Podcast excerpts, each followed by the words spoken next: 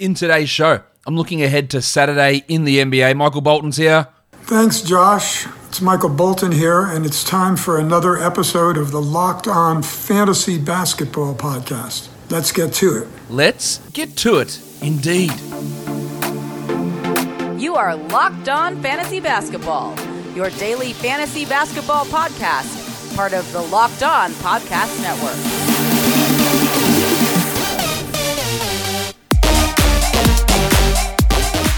Hello and welcome to the Locked On Fantasy Basketball Podcast brought to you by Basketball Monster. My name is Josh Lloyd and I am the lead fantasy analyst at basketballmonster.com and at Yahoo Sports Australia. And you can find me on Twitter as always at redrock underscore and on Instagram at Locked On Fantasy Basketball. Let's take a look ahead to the games on Saturday. First game, Knicks and Thunder. Derrick Rose is out might not be uh, having Elfrid Payton play either. Payton is questionable with that hamstring issue, so we're going to get Frank Ntilikina start again over Immanuel Quickley, probably. Uh, Quickley will still get a pretty big chunk of the action for the Knicks in that case, but we want to see A, what happens if Payton plays and now what his role looks like, and B, what happens if Payton is out. I also want to watch RJ Barrett because he has been playing better. He still lacks overall panache, which is a funny word, but for category leagues, he still lacks in areas. And he has these wild, poor shooting nights, and he's been shooting much better lately for sure. But he still is not this guaranteed must roster, you know, top 100 sort of bloke.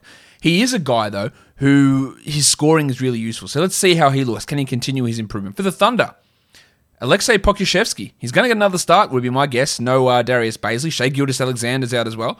Let's see if Poku can do what he did last game which was really, really good. So I'm excited to see Pokusevski out there. I'm also wanting to see the Salt Flake, Theo Maledon. Um, he was really good last game as well. No Shai, so he's probably going to get some more usage. I don't know who they're going to start. Maybe they just traded for Svi Mykhailiuk, sending away MC Hamidou Diallo. I doubt Mykhailiuk is going to be ready to play in this game. So they're going to have some decisions to make. There's no, well, there's Dort, but is Ty Jerome going to have to get big minutes? Maledon's going to have to carry a pretty large load here. So him, yeah, Pokusevski, we're going to see uh, Dort usage go up. We're going to see Horford. You're going to see maybe Big Moses Brown. There's going to be some interesting things to go on and see with this. I, I could have named a million guys. Well, not a million because I don't have that many on their roster. I could have named quite a few guys that I'm interested to see here for the Thunder. Next up, the Pistons and the Nets. Delon Wright, low minutes in his first game back.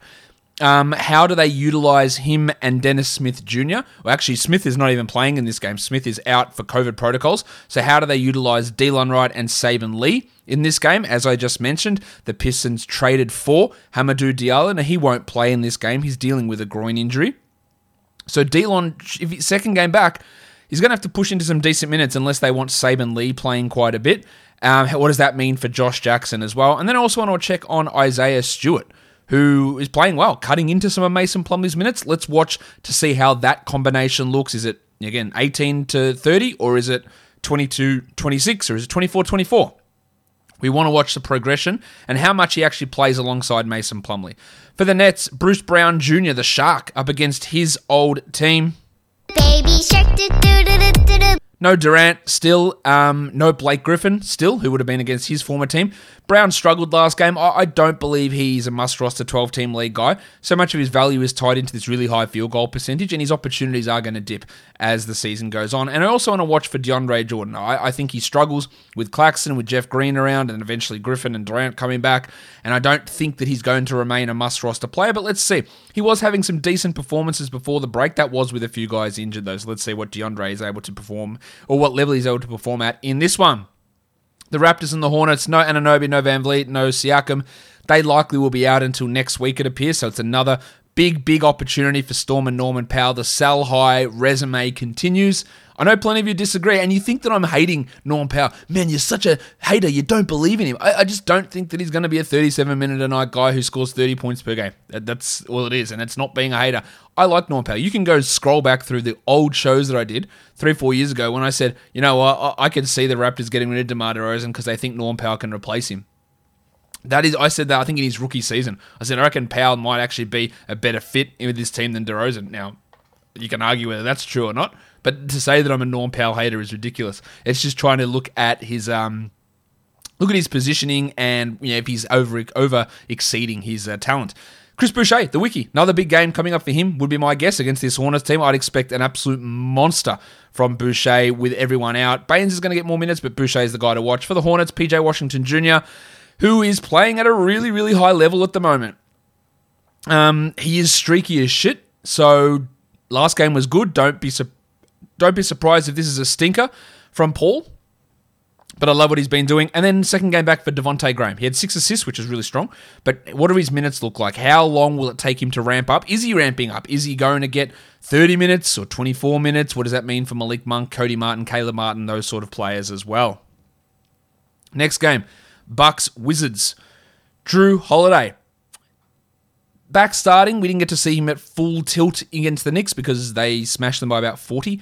Let's see what Holiday can provide, and also his teammate Bob Portis, Punch Bob, who has been pretty poor the last couple of games. Are we going to get early season Portis? Or are we going to get entire career Portis?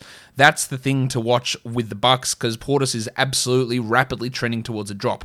For the Wizards, it is a back to back for them. I assume Russell Westbrook will play, but we don't know that for sure. And I want to watch Russ because his the key to his value is getting the steals up and improving that field goal percentage by taking fewer threes. Can he continue on that trend? While Mo Wagner.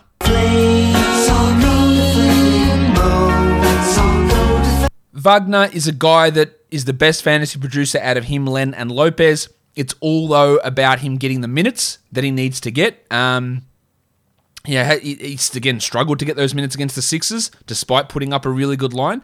Uh, he had four steals and a block in yeah, limited time in that game. So I'd like to see him do more, but I'm really not trusting Scott Brooks to uh, to come to the party. Next game, Kings and the Hawks. Bud Hield has been playing at a higher level lately. Can Hield continue that? Can those assists continue for Hield? He has been really stepping it up after a strong, or sorry, the opposite of strong, a piss poor start to the season. And then Richaun Holmes with Hassan Whiteside out.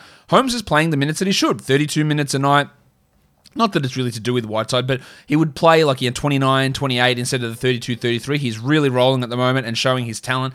And I want to pay attention to John Collins. What does Nate McMillan think of John Collins? Because there's been factors, you know, blowouts or foul trouble that's keeping him at like 27, 28 minutes. If he doesn't have foul trouble, will we get 33 minutes of John Collins or will we continue to get 27, 28 minutes? And then tied into that, the Italian cock, Danilo Gallinari.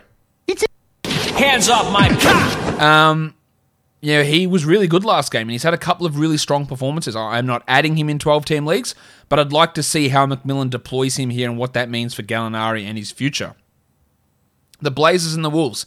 Gaz Trent Jr. Nice, Gary! Hasn't really been very nice of late. I don't think he's a must hold 12 team league guy because he's well look at his numbers recently. I think he's outside the top 150 over the last month. He does nothing apart from score and even then that's inefficient. But if you need points it is he is useful and he's going to continue to to have those big minutes until cj returns. And then Derrick jones jr we want to watch as well to bring those defensive numbers with high field goal percentage and not a lot else. But you know, that can still be of use. For the Wolves, Jaylen Nowell and Jaden McDaniels both shot unbelievably against the Pelicans. I don't expect 80% field goals from either of these guys, but the opportunities should be there for both of them. And really, I want to watch the minutes. Does McDaniels play 20 minutes or 27 minutes? Does Nowell play 18 minutes or 27 minutes? 27 minutes for Jaylen Nowell is 14 teams. 27 minutes for Jaden McDaniels is 12 teams. So let's see how those guys look in this one. Next one is the Pacers and the Suns the thing we want to watch for almost out of everybody is Caris LeVert. He's returning. How many minutes does he play? What is his role? Do they start him? Do they start him over Doug McDermott, over Justin Holiday? What does that mean for guys like TJ McConnell and his role with LeVert returning and how that is going to ramp up over the coming days? So this LeVert return is absolutely massive. Um, yeah, just to get him on the court is a huge, huge win for him, you know, given what he's been through. And let's see how he looks out there. While for Phoenix, um, Jae Crowder, will they go to the nonsense that is Frank Kaminsky? Almost definitely against the Suns. Sorry, against the Pacers with their big front court, and then Kaminsky will go out there and play 12 minutes and be dreadful as he is every game. And Crowder will step up and either have a terrible game or a solid game. And yeah, he's a, a stream option only, really. And then DeAndre Ayton, who, let's be honest, has been terrible. He's being outplayed by Dario Saric at center. Ayton's minutes are coming down. He's going to have to play big here against Turner and Sabonis, and I really worry about where he sits for the rest of this season. I am uh, really worried about what's going on with him. The Mavericks and the Nuggets, Maxi Kleber. I think he's a 12 team ad. He's producing like a 12 team ad. Let's see what he does. This game will likely have Luka Doncic and Kristaps Porzingis back, but Kleber still is going to be in a similar role. While Jalen Brunson should continue his you know, fringe 12 team like performances, eh, despite Luka returning. For the Nuggets, it is a back to back for them. The headmaster, Jamal Murray, he had his struggles. I think that's fair to say on Friday. Um, talked about him as a. Um, as a sell high guy. And at the time of me recording this, uh, he shot 7% against the Grizzlies. Because I banged on about he's not going to continue to be a 65% two point guy and 50% three point guy.